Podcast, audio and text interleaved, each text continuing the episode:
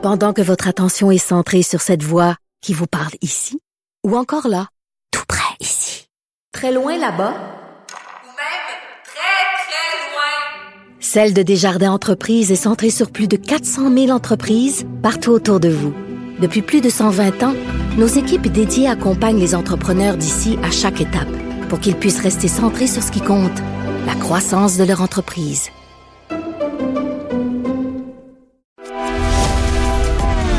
Grand philosophe, poète dans l'âme, la politique pour lui est comme un grand roman d'amour. Vous écoutez Antoine Robitaille, là-haut sur la colline. Avec mon prochain invité, je veux parler de patrimoine, mais aussi de jeunesse. Euh, c'est Samuel Poulain, qui est député de Beau-Sud et euh, adjoint parlementaire en matière de jeunesse. Bonjour. Bonjour, Antoine Robitaille. Donc, euh, hier, quand le premier ministre a annoncé que les jeunes du cégep et l'université pourraient revenir en partie dans leurs euh, locaux scolaires, euh, universitaires ou cégep, il, nous a fait comprendre qu'on avait peut-être oublié les jeunes depuis le début. On s'est beaucoup soucié des personnes très âgées, on s'est beaucoup soucié des écoliers. Est-ce qu'on a oublié les jeunes? Pense pas qu'on les a oubliés autant qu'on est conscient que c'est difficile pour euh, les jeunes actuellement. C'est avec la santé publique, vous comprenez que on, le dira jamais assez qu'on suit les consignes de la santé publique. C'est un équilibre dans la mesure où on souhaitait que les jeunes du primaire et du secondaire retournent sur les bancs d'école. Et ça, je pense que les jeunes sont contents de ça. Les parents aussi sont contents. Euh, bien, ça faisait en sorte que le cégep et l'université, euh, eux, euh, devaient être à la maison. Puis il faut dire, il y a des jeunes qui depuis des mois étaient devant leur ordinateur et des fois étaient à l'année Cégep 1 et ça devenait extrêmement difficile. Alors, je pense qu'on a réussi avec la santé publique et ce sera dévoilé euh, dans les prochains jours un équilibre pour que nos jeunes du Cégep et l'université puissent retourner en présentiel, ne serait-ce que pour euh, le moral, voir ses amis, voir son prof, établir un contact avec eux, euh, entre autres pour ceux qui suivent des, des, formations techniques où on est davantage dans le concret. Puis, on, on a besoin de ces, ces jeunes-là, là, M. Robitaille, je veux mm -hmm. dire, euh, il nous faut des, des gens sur le marché du travail après la, pandémie. Puis pour moi, ben, les jeunes font partie de la relance économique. Nos entreprises ont besoin d'eux, les services publics ont besoin d'eux. Alors, euh, moi, je travaille beaucoup, puis vous me connaissez un peu, je suis tenace. Avec le ministre de l'Éducation, Jean-François Roberge et Daniel Mécan, évidemment que le premier ministre, pour dire euh, euh, ces jeunes-là devront avoir une place de choix dans nos entreprises puis dans le système public à la fin de l'année scolaire. Mais qu'est-ce qui a amené euh, François Legault, vous qui êtes son adjoint parlementaire direct pour la jeunesse, qu'est-ce qui a amené François Legault hier à faire ce, cette sorte d'aveu-là qu'on avait comme oublié les jeunes? Ben, de ce que j'en ai compris, c'était pas tant un aveu d'oubli que euh, on s'est beaucoup concentré sur le primaire secondaire pour savoir que pour des jeunes qui sont plus jeunes, mm -hmm. ça devient difficile de rester à la maison seul. Alors, euh, on, on, comprenait l'importance d'y retourner rapidement, mais je sais que le premier ministre, depuis longtemps, demande à la santé publique un plan de retour pour le cégep et l'université. Et nous, c'est ce qu'on souhaitait à son maximum. Puis en même temps, euh, bien pour les enseignants aussi, c'est pas facile d'enseigner sur une classe virtuelle devant un ordinateur euh, où on, on, voit plus ou moins. Ça doit-tu être plate? Non, ah, mais c'est ça plate. C'est sûr que c'est plate. Moi, je fais, je fais, des conférences dans les écoles, puis j'ai hâte de pouvoir retourner rencontrer les jeunes, discuter avec oui. eux, parce que l'échange est plus facile là, que sur Internet. Exactement. Puis vous, vous deviez être impatient depuis un bout de temps là, de voir qu'il ne se passait rien pour les jeunes de, de l'université puis du cégep? Très impatient. Euh, Aviez-vous fait des, des, des, propositions ou euh, des représentations pour que qu'il se passe oui, quelque chose? Oui, on a eu on a eu des échanges, puis mais le premier ministre était déjà très très sensible à ça, tout comme mes, mes collègues à l'éducation. Donc depuis longtemps, on, on, le souhaitait. Maintenant, on comprend qu'on est dans une pandémie, qu'il y a un contexte, qu'il faut y aller par étapes. Puis vous savez, les horaires au cégep à l'université, euh, c'est difficile des fois avec les formats bulles de faire en sorte qu'il y ait aussi une protection pour ces élèves-là ouais. et pour les enseignants. Donc, c'est un, casse-tête là, de pouvoir retourner les élèves au cégep à l'université, mais c'est pour ça hier qu'on échangeait, entre autres, sur les amphithéâtres euh, et de voir de quelle façon on peut s'assurer que tout le monde puisse retourner à l'école. On le souhaite au moins une fois par semaine. Les fameux tests rapides, Samuel, est-ce que ce serait pas là qu'il faudrait les utiliser, justement? Ben, je pense qu'il y a une réflexion qu'on fait présentement là-dessus. On vous le dit, euh, la santé publique, l'INSPQ euh, mentionnait que des tests rapides n'étaient peut-être pas fiables, qu'il fallait l'utiliser dans certaines circonstances. Euh, mais je vais laisser ça à la santé publique pour voir la, la, meilleure façon et où ils souhaitent les utiliser. Là. OK. Euh, ce matin, on a appris l'incendie, peut-être criminel, potentiellement criminel, de la Mm. maison Tachereau euh, en Beauce. Puis euh, quand je pense à Beauce, je pense à, à toi, Samuel. Parce que on sait que tu viens de là. Puis, mais tu me disais tout à l'heure que c'est plus Beauce, euh, c'est- pas dans ta Beauce. euh. Beauce-Nord, c'est la, la circonscription de mon collègue Luc Provençal, effectivement. en même temps, la Beauce est un tout. euh, Mhm. Je vous ai vu, euh, Samuel, présenter un drapeau de la Beauce là, euh, Oui. récemment avec. euh, il y avait Maxime Bernier aussi sur cette photo. Je ne sais pas si c'est récemment. Euh, mais est-ce est-ce que le, le gouvernement n'a pas fait une erreur en, en décrétant que une démolition après les. euh, tu sais, tant de démolitions en Beauce? Parce que là, c'est un incendie, évidemment, d'une maison qui était protégée. Mais euh, en même temps, il y a eu ce décret-là là, où on a démoli tellement de choses à Sainte-Marie. Ouais, ben beaucoup de choses que je pourrais vous dire là-dessus. Puis vous avez raison, euh, j'ai fait le, le drapeau de la Beauce parce qu'on n'avait aucune insigne. Même si on est en chaudière Appalaches, je souhaitais entre autres que nos producteurs locaux puissent identifier la Beauce à, à un drapeau.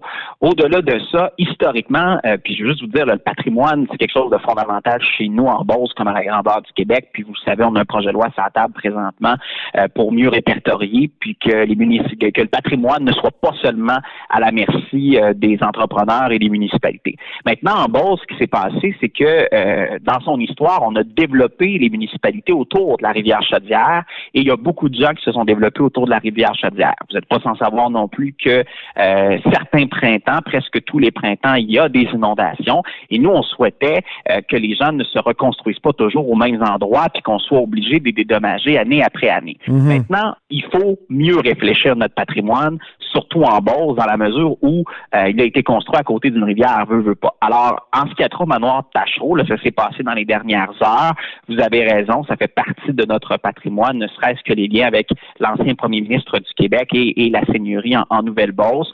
On va voir ce qui est possible de faire. Le ministère de la Culture est déjà en contact avec la ville de Sainte-Marie pour euh, juger de l'ampleur des dégâts. Est-ce qu'il y a possibilité d'aider, d'appuyer? Donc, on va laisser ce travail-là se faire, puis évidemment, on va suivre la situation de près. Est-ce que Mais vous aimeriez qu'on reconstruise ou qu'on. ben, à, à ce moment-ci, je vais laisser ça à la ville euh, de, de Sainte-Marie, puis aux propriétaires actuels, puis aux citoyens de voir ce qu'ils souhaitent faire. Parce que l'enjeu du manoir Tachereau et de d'autres, c'est de dire, bon, si on les laisse là, quelle vocation on leur donne? Puis il va falloir être créatif, euh, euh, Antoine, Ouais. en, en patrimoine au Québec. Là. Euh, on parle de coworking, d'espace de travail, de télétravail. Est-ce que c'est nécessaire toujours de se construire des bureaux neufs alors qu'on pourrait utiliser notre patrimoine? On veut le rendre vivant. Et c'est pour ça le projet de loi qui est sur la table. Ça n'avait jamais été fait dans le Québec dans le passé de bien répertorier par MRC ce qui est patrimoine. Et si en Beauce, on juge qu'une bâtisse est de patrimoine et qu'on est capable d'y trouver une vocation, puis aussi qu'on est capable de la protéger des inondations. Vous avez vu hier euh, Gâteau Vachon à Sainte-Marie qui a Mhm. installé une barrière de plusieurs millions de dollars pour protéger l'usine. Euh, moi, j'ai d'autres municipalités dans mon comté qui vont installer des barrages gonflables, qui vont mieux se préparer aux inondations. Alors ça, ça va aider. Puis moi, je le dis, ben, si on a bien répertorié nos lieux de patrimoine, qu'on est capable de leur trouver une vocation, ben, utilisons-les et, et protégeons-les de la crue des eaux aussi. Mais je pense qu'on veut arrêter justement ce- cette vision-là qu'on détruit des vieux bâtiments alors qu'ils peuvent avoir un impact patrimonial et qu'on peut les utiliser en Beauce ou On ailleurs. devrait les, les déplacer, c'est dans certains cas. Ben, dans Euh, certains cas, on peut les déplacer.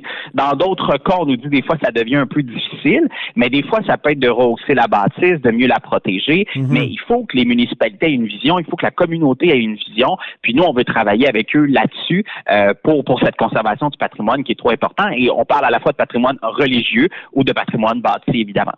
C'était quand même spectaculaire, la maison Tachereau. là. Ça, ça avait l'air d'une petite maison blanche.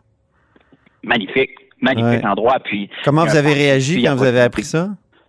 Ben, j'ai trouvé ça difficile. Euh, moi, j'ai euh, c'est une, peine qui, qui, qui m'envahit, oui, pour, pour euh, le, manoir Tachereau, mais pour tout autre patrimoine euh, du Québec, parce qu'on a l'impression que quand arrive un événement euh, tragique comme celui-là, que une partie de notre histoire qui s'envole. tu sais. Et c'est le devoir d'une communauté, pas juste du gouvernement du Québec, là, mais d'une communauté de dire euh, notre histoire, il faut la conserver. Tu sais, Pas juste de façon numérique, mais aussi euh, au niveau du patrimoine bâti. Puis moi, ce que je souhaite, c'est que les Québécois ont redécouvert les régions du Québec avec la pandémie, ben vont aussi redécouvrir notre patrimoine, puis comprendre qu'il y a une histoire. Puis moi, je suis responsable de la jeunesse, puis je travaille Mhm. une multitude d'idées qu'on devrait lancer dans les prochains mois. Puis je veux rendre les jeunes encore plus fiers d'être québécois. Donc oui, Ouais. il y a les enjeux de langue française, mais il y a aussi les enjeux de notre histoire dans chacune des régions du Québec, puis d'aller visiter notre patrimoine. Est-ce que les Beaucerons sont, sont assez conscients de la richesse de la vallée de la Chaudière sur le plan du patrimoine? Oui, oui, tout Oui? à fait. Tout à fait. Oui, oui. Est-ce qu'ils négligent pas un Euh, peu? Est-ce qu'ils sont pas un peu euh, négligents? Non, je voudrais qu'au au contraire, on, on est très conscient de la valeur patrimoniale de la, de la rivière, même que moi j'ai le pont couvert à Notre-Dame-des-Pins qui est le plus grand pont couvert euh, au Québec, je pense le deuxième au Canada. Puis on est en train de travailler avec le ministère de la Culture pour sa restauration parce que ça devient aussi une traverse pour les vélos, une traverse pour le Mhm. VTT, la motoneige, parce que notre Mais ce que je veux dire, c'est toutes ces maisons qu'on démolit là, on a l'impression que ça se fait euh, dans, dans une sorte d'indifférence.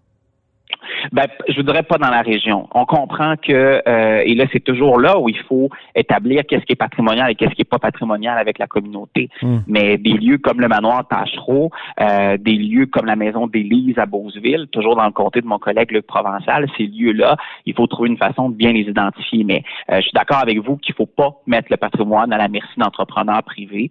Euh, il faut que la communauté se prenne en main. Puis, euh, je, je sens pas d'indifférence, au contraire, parce qu'on est euh, très chauvin de notre histoire en Beauce. Je lisais une entrevue avec vous, Samuel, de- qui date de 2019. Vous parliez de la stratégie jeunesse du gouvernement. Mhm. Vous avez dit qu'il faut ajouter euh, deux choses, la culture et l'environnement. Euh, pourquoi? Parce que c'est comme ça qu'on devient fier d'être québécois. C'est au contact de, de ces œuvres-là passées. Donc, ce que je comprends de ce que vous m'avez dit tout à l'heure, il faudrait ajouter les édifices anciens aussi, le patrimoine bâti. Ouais, puis avec ma collègue Nathalie Roy, on en discute souvent. On a ajouté des sorties culturelles. Évidemment, avec la pandémie, on peut pas le faire, mais il va falloir attirer nos jeunes vers notre patrimoine bâti, d'aller visiter ces lieux-là euh, pour comprendre l'histoire qui est derrière ces lieux-là. Puis Ça Mhm. peut être super et très impressionnant. Même visiter des quartiers de maisons, oui, des personnalités Mais québécoises. là, il- ont est-ce qu'il va en rester des, des maisons euh, oui, patrimoniales oui, en Beauce? Oui, il va en rester. Il, en- il en reste évidemment là du côté de, de Sainte-Marie de Beauceville, mais euh, c'est ça, c'est l'équilibre entre de, de reconstruire et qu'est-ce qu'on peut protéger comme patrimoine. Euh, mais c'est sûr que je, je, je c'est une préoccupation qu'on a, puis je pense que le projet de loi qui est sur la table présentement va aider les MRC à mieux cibler ces endroits-là. Très bien. Ben, merci beaucoup, Samuel Boulin. Toujours un plaisir, Antoine Robitaille. À très bientôt. donc député de Beauce-Sud et adjoint parlementaire du premier ministre, entre autres euh, pour ce qui est de la jeunesse. Et c'est tout pour La Haut sur la Colline en ce mercredi. Merci beaucoup d'avoir été des nôtres. N'hésitez surtout pas à diffuser vos segments préférés sur vos réseaux. Ça fait connaître l'émission et je vous dis à demain.